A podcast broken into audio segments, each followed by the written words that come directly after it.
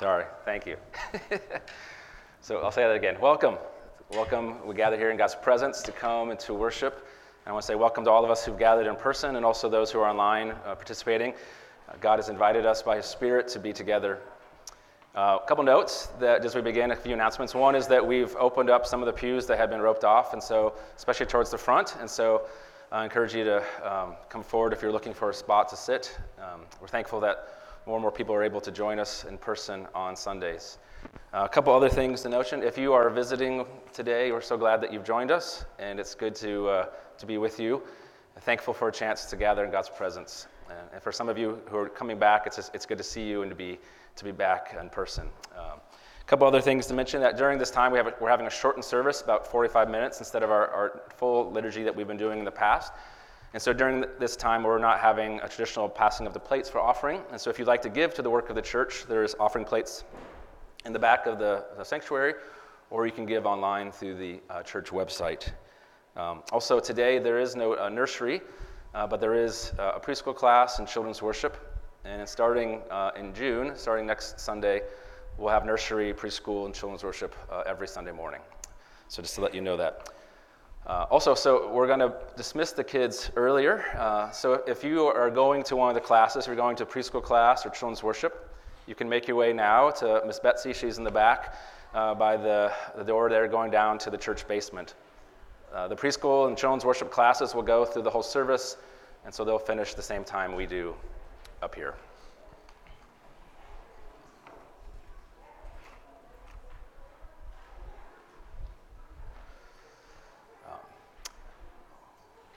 One other note that if you are uh, visiting today, we're glad you're here. As I, as I said, on the, by, on the welcome table on the way in, there's an information pad. If you'd like to share your information with the church to receive the weekly email or other information, uh, please make sure you, you do that uh, before you leave today.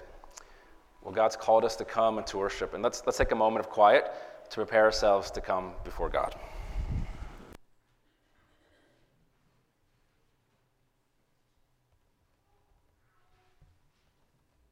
Good morning.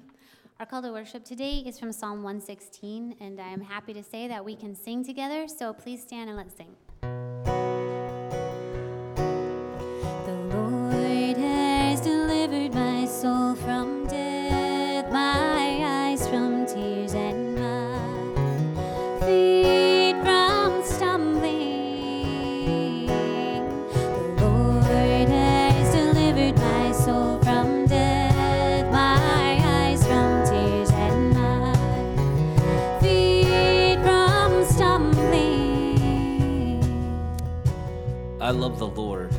Has heard my voice and my pleas for mercy.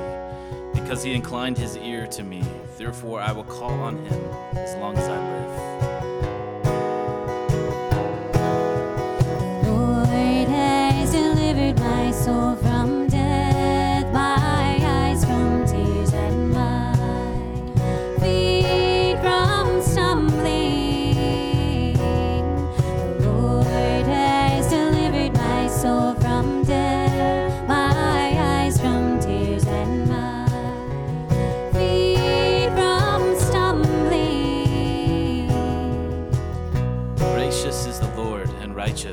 God is merciful. The Lord preserves the simple. When I was brought low, he saved me. I will walk before the Lord in the land of the living. What shall I render to the Lord for all his benefits to me? I will lift up the cup of salvation and call upon the name of the Lord. The Lord has delivered my soul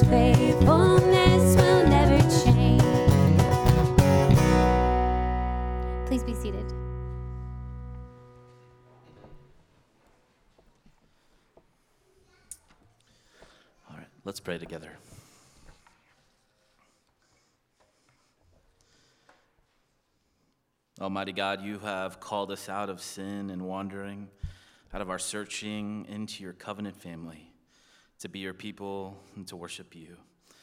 And we come and worship this morning, as we always do, through the self giving and the gracious invitation of your Son.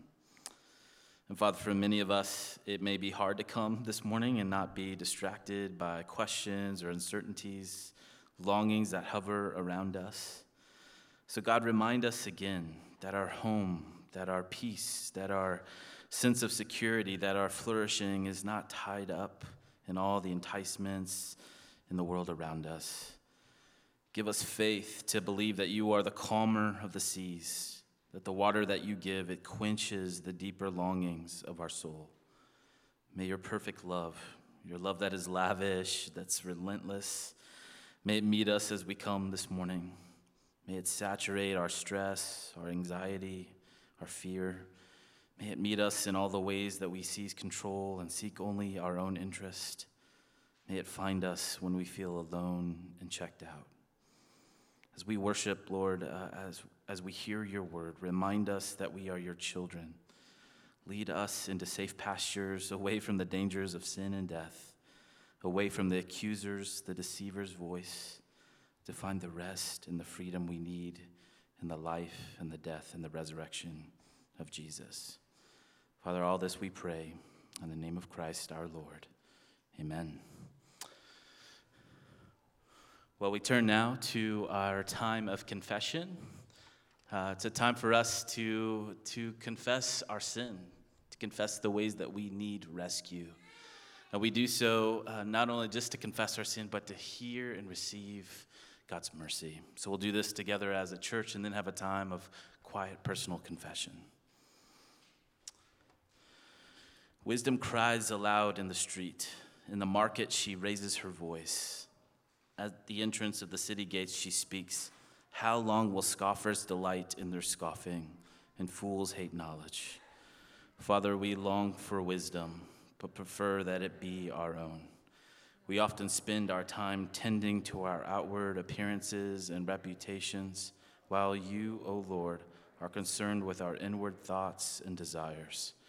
Show us how to listen to your wisdom and bring an end to the self righteousness that ignores you.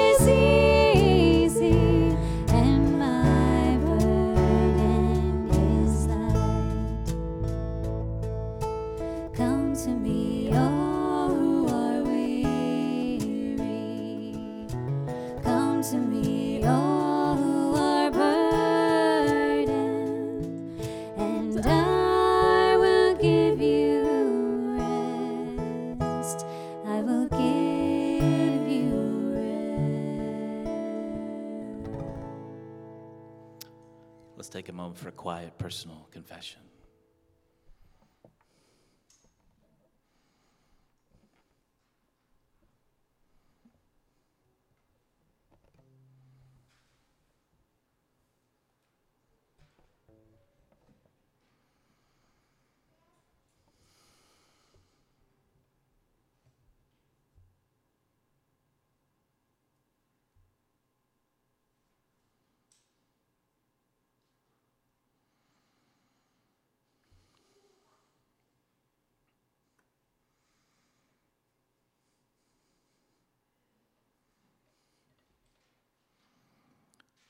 Gracious God, we are thankful that you came to us in our weakness and our greatest need of rescue.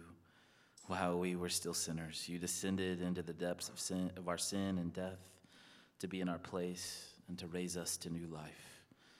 We give thanks with joy in the name of Christ. Amen. Having confessed our sin, let's stand together to hear the words of assurance that come from Psalm 118. Let's, let's say this, these words together.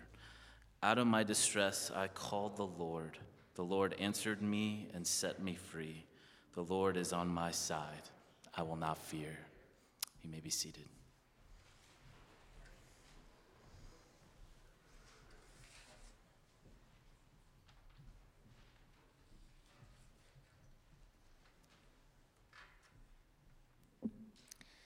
The Old Testament lesson today is from Proverbs chapter 2, verses 1 through 15.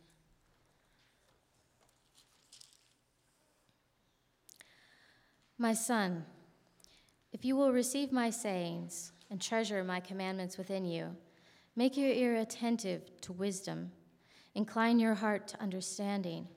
For if you cry for discern- discernment, lift your voice for understanding.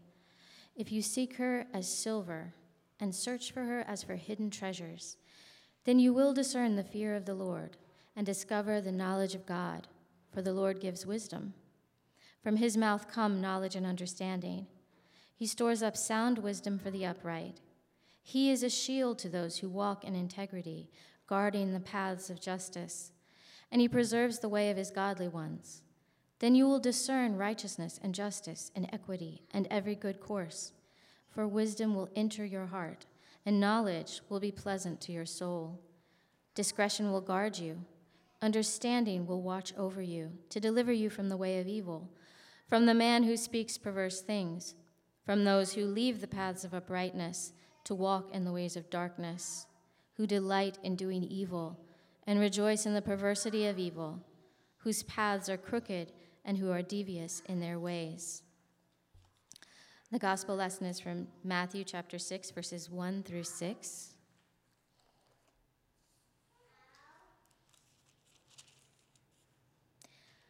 Beware of practicing your righteousness before men to be noticed by them.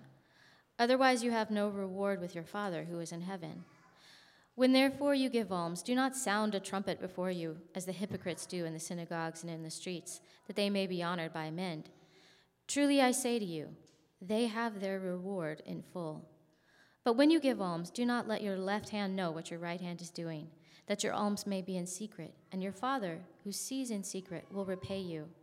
And when you pray, you are not to be as the hypocrites, for they love to stand and pray in the synagogues and on the street corners in order to be seen by men.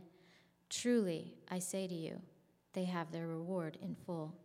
But you, when you pray, go into your inner room, and when you have shut your door, pray to your Father who is in secret, and your Father, who sees in secret, will repay you.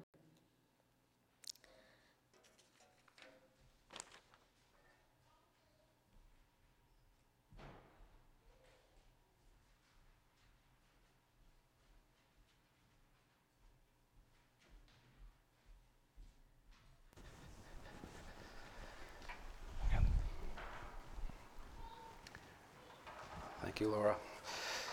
It's good to hear God's word. And uh, after the last couple Sundays, we, we were looking at Ascension Sunday and then Pentecost. And now we're going to return to our sermon series on the New Testament letter of James, uh, titled Resurrection Wisdom. And so we're going to look at James 2, verse 14 through 26. Uh, it's printed here on your order of worship. You can follow along as I read, or you can uh, just listen. What good is it, my brothers and sisters, if someone claims to have faith but does not have works? Can that faith save them? If a brother or sister is poorly clothed and lacking in daily food, and one of you says to them, Go in peace, be warmed and filled, without giving them the things needed for the body, what good is that? So also faith by itself, if it does not have works, is dead. But someone will say, You have faith, and I have works. Show me your faith apart from your works, and I will show you my faith by my works. You believe that God is one, you do well. Even the demons believe and shudder. Do you want to be shown, you foolish person, that faith apart from works is useless? Was not Abraham our father justified by works when he offered up his son Isaac on the altar? You see that faith was acting along with his works, and faith was completed by his works. And the scripture was fulfilled that says, Abraham believed God, and it was counted to him as righteousness. And he was called a friend of God. You see that a person is justified by works and not by faith alone. And in the same way, was not also Rahab the prostitute justified by works when she received the messengers and sent them out by another way? For as the body apart from the spirit is dead, so also faith apart from works is dead. Well, this is God's word given for our good. And as we make our way through this passage, there's three questions or three sections I want us to, to have. First, I just want to remember the context that we're in, since it's been a few weeks we've been looking at this passage uh, at James. So, what is the context? The second question is, you know, what is James saying to us? And the third and final question is, is what is it saying to you today? What's it saying to you? So let's start with the context. The, the, letter of James, maybe some of you remember, starts by James affirming that we will face trials of various kinds in this life. And he says that in the face of these trials and difficulties, we should ask God for wisdom. Yesterday, my son Owen bought some Jolly Ranchers, a, a large bag of Jolly Ranchers at the store. He was kind enough to give a few of them to his sisters. I think the favorite flavor was watermelon. But I mentioned that. You can picture my son handing out some Jolly Ranchers. It's something similar that James is doing. He says, Pray for wisdom, and then the letter, in many ways, is him handing out to us resurrection wisdom. When I say that, I mean wisdom that's not of this world, but wisdom that comes from God, that represents the kingdom of God. You see, he's handing out, he's in this letter, he's already told us things like this practice patience, be steadfast, trusting that God, even God, God can even use difficulties to shape and grow us. He hands out another one be doers and not only hearers of the word. Going on, saying, avoid worthless religion, settling for a hollow appearance of piety. He goes on and hands out saying that useful or true religion includes controlling your mouth, caring for the vulnerable among you, and living as a friend of God, not a friend of the world. James continues handing out wisdom, saying to avoid partiality and favoritism. Especially, do not give the wealthy or connected better treatment or a better welcome than you do to the poor. When you judge, judge with God's values, not the criteria of the world. And if you can follow this image of handing out these things that are precious, it brings us to the second question I want to ask What is James saying to us? What is James saying? For he's continuing to hand out wisdom. And in many ways, this gets to the heartbeat of his letter. For in our passage I just read, he says to you and me, a verbal confession of faith by itself is useless. A verbal confession of faith by itself is useless. Or to say it positively, true saving faith reveals itself in deeds. Such faith is seen and known by one's actions. Our passage has a pattern to it where a question is followed by a negative example, then a question is followed by a positive example. You see, first James asks, What is the use? What is the use? What good is a faith that is not expressed? As one translation says, Do you think you'll get anywhere if you learn all the right words but never do anything? Does merely talking about faith indicate that a person really has it? And after raising these questions, James gives an example. Imagine you come upon a brother or sister dressed in rags and very hungry. And you say, Be clothed in Christ, be filled with the Spirit. God bless you and go in peace. And walk off without providing a coat or any clothes or a cup of soup. What good is that? What good is that? As I mentioned earlier, James identified true religion, true faith, with visiting orphans and widows in their distress. And here he provides an example of one who has religious language God bless you or peace be with you. But the language is serving almost as a camouflage for a failure to act in faith.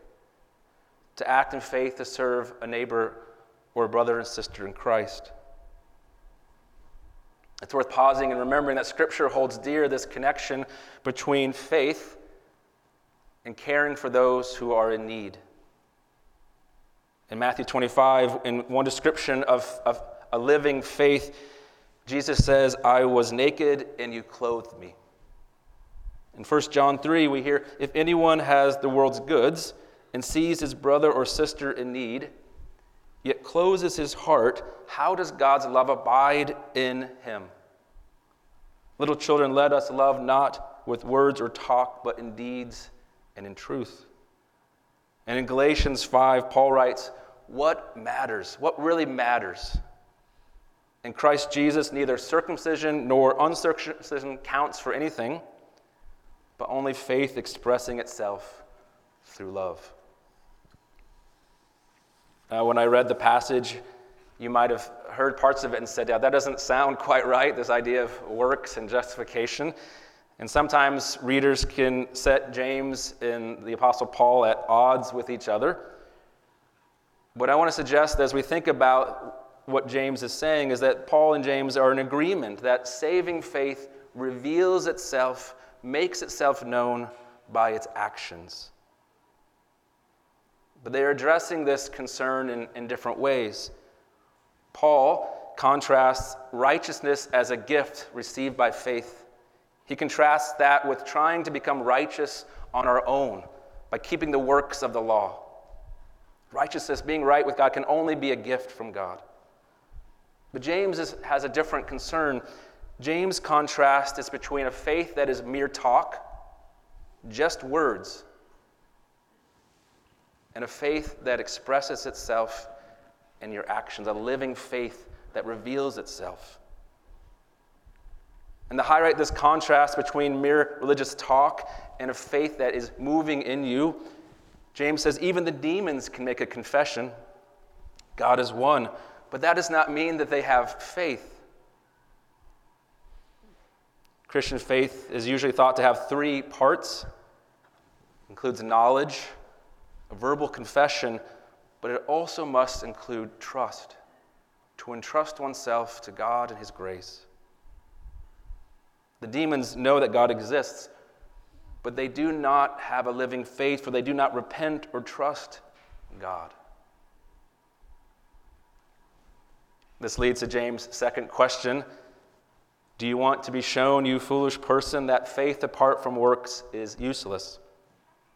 and the positive examples that he gives of faith as trust, faith expressed in action.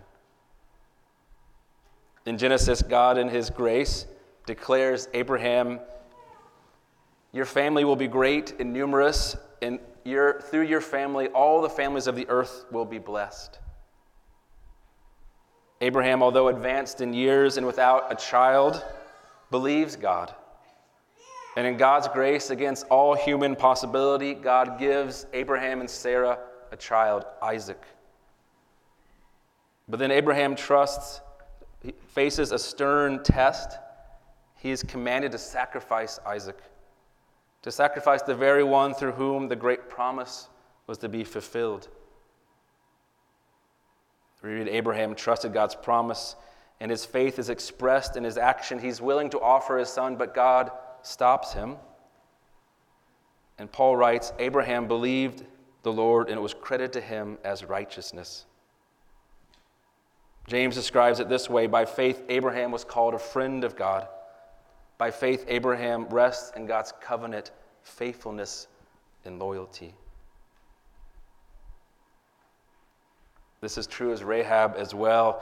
Rahab, a Jericho prostitute, appears an unlikely example of faith. Outside of ethnic Israel, part of a pagan city, yet she's welcomed into God's family. She reveals her faith by sheltering and showing hospitality to Israeli spies when they were coming into Jericho.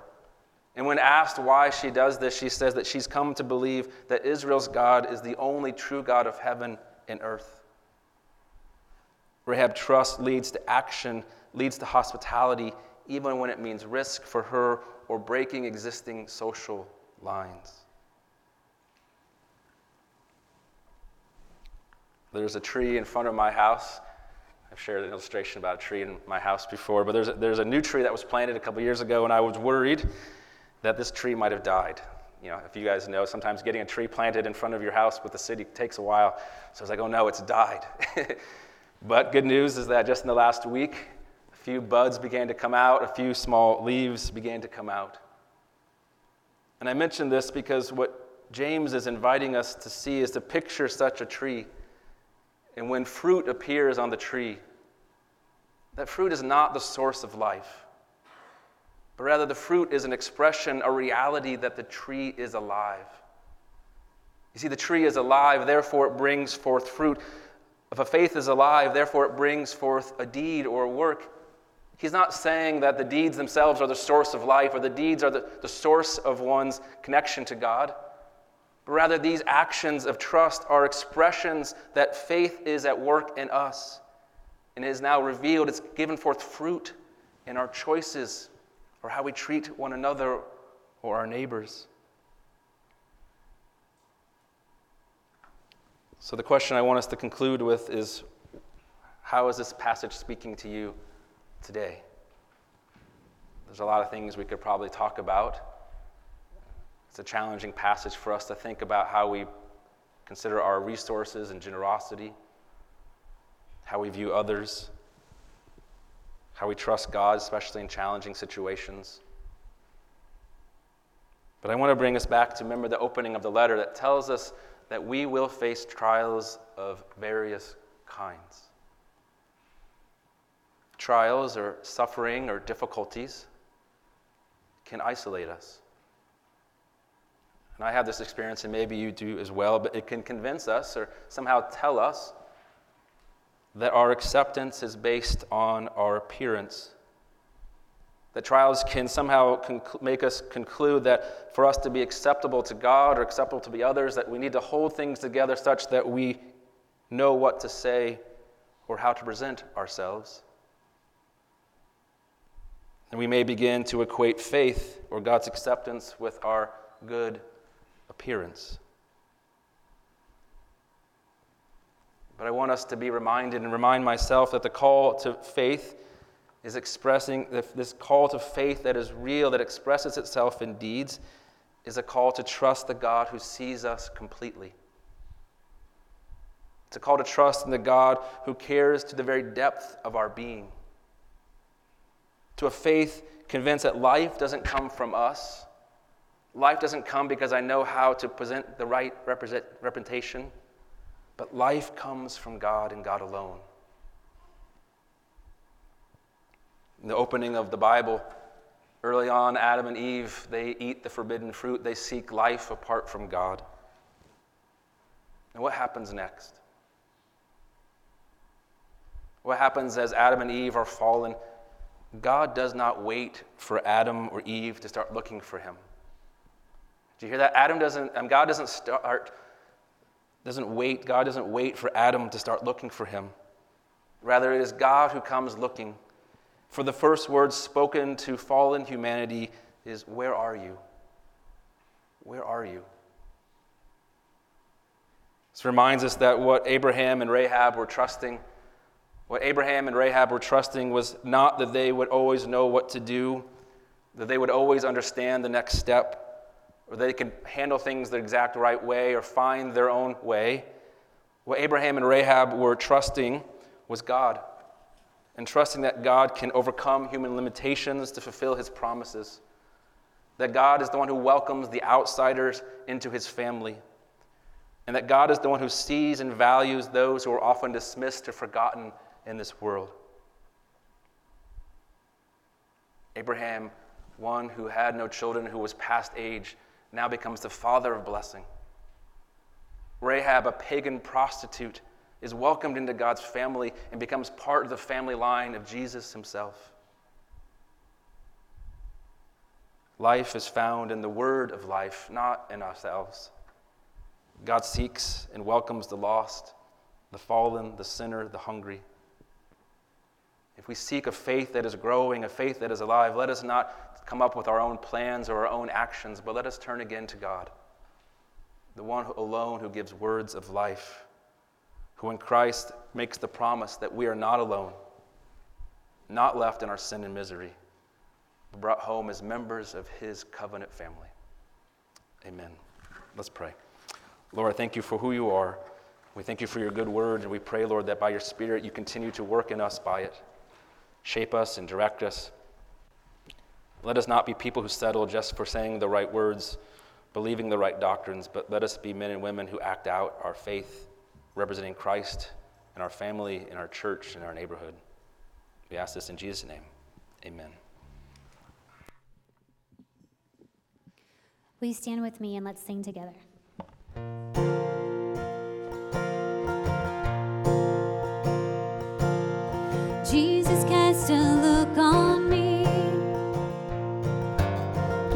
Sweet simplicity.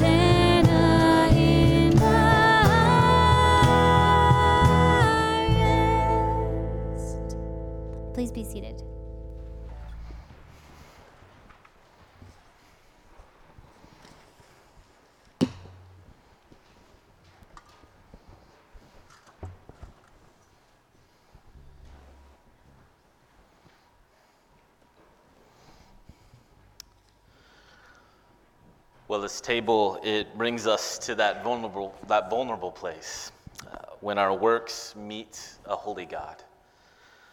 And the hard reality, whether we can admit it or not, is, is that all of our works have been tainted, they've been thwarted by our sin. And so, all, all of our lives, whether uh, they, they have been full of brokenness and rebellion, or if they have been seemed moral and, and right, all of us invariably meet the one who has set this table for us. And the beautiful and the simple reality is that this table it points us to is that it is only the work of Christ, his faithfulness and gracious work to enter into death for our sake, to be the sinless and atoning sacrifice for us. Only his work can be can only in that can we be made new and, and uh, alive again. To live a true and a spirit filled life as children of a kind and a gracious God.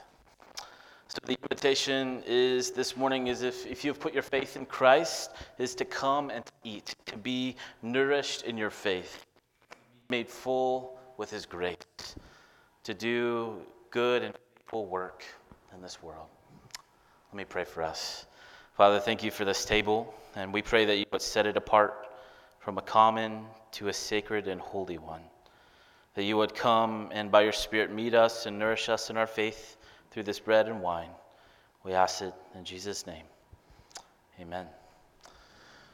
Well, on the night that Jesus was betrayed, and after giving thanks Jesus, he took the bread, he broke it, saying, This is my body, given for you. Do this in remembrance of me. The same way, after, after supper, he took the cup, saying, This cup is the new covenant in my blood. For as often as you drink it, do so in remembrance of me. For as often as you eat this bread and you drink this cup, you proclaim the Lord's death until he comes again. Well, this morning uh, we're going to do a little bit different, as you already heard, that we're going to come forward and receive both of the, the, the elements. Um, if you would come first, uh, the side rows would come forward first. Chad and I will be in the center aisles uh, passing out the elements. And then followed, uh, secondly, by the, the middle row here will come. Um, if you have, uh, if, uh, if you uh, have already have the elements, you are welcome to come forward and we'll give you a blessing. Or if you're not taking the elements and you would like to receive a blessing, please do come forward. We'll offer that as well. All right. Uh, check.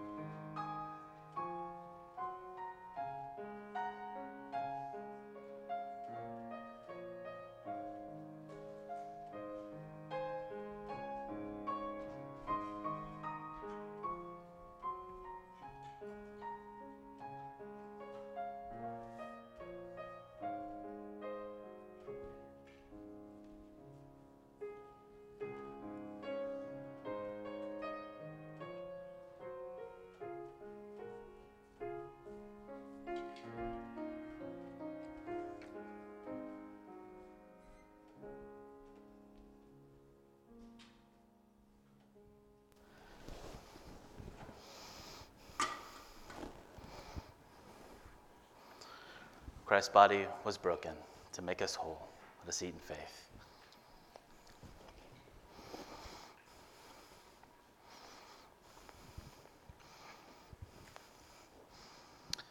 Christ's blood was shed to cover all of our sins. Let's drink in faith.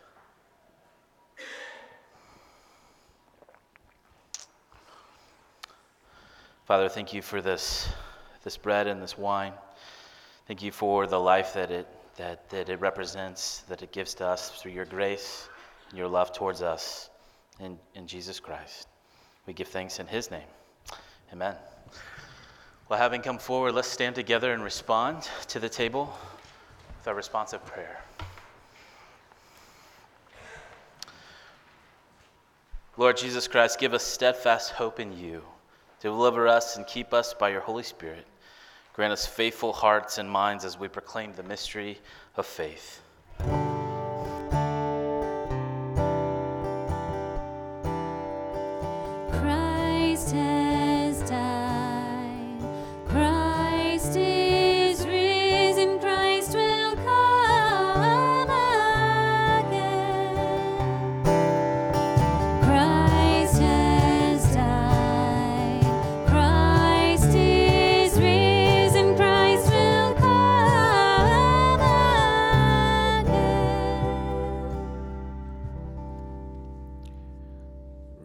God's blessing. May the Lord bless you and keep you. May the Lord make his face shine upon you and be gracious to you. May the Lord lift up his countenance upon you and grant you his peace now and forever. Amen. May go in peace.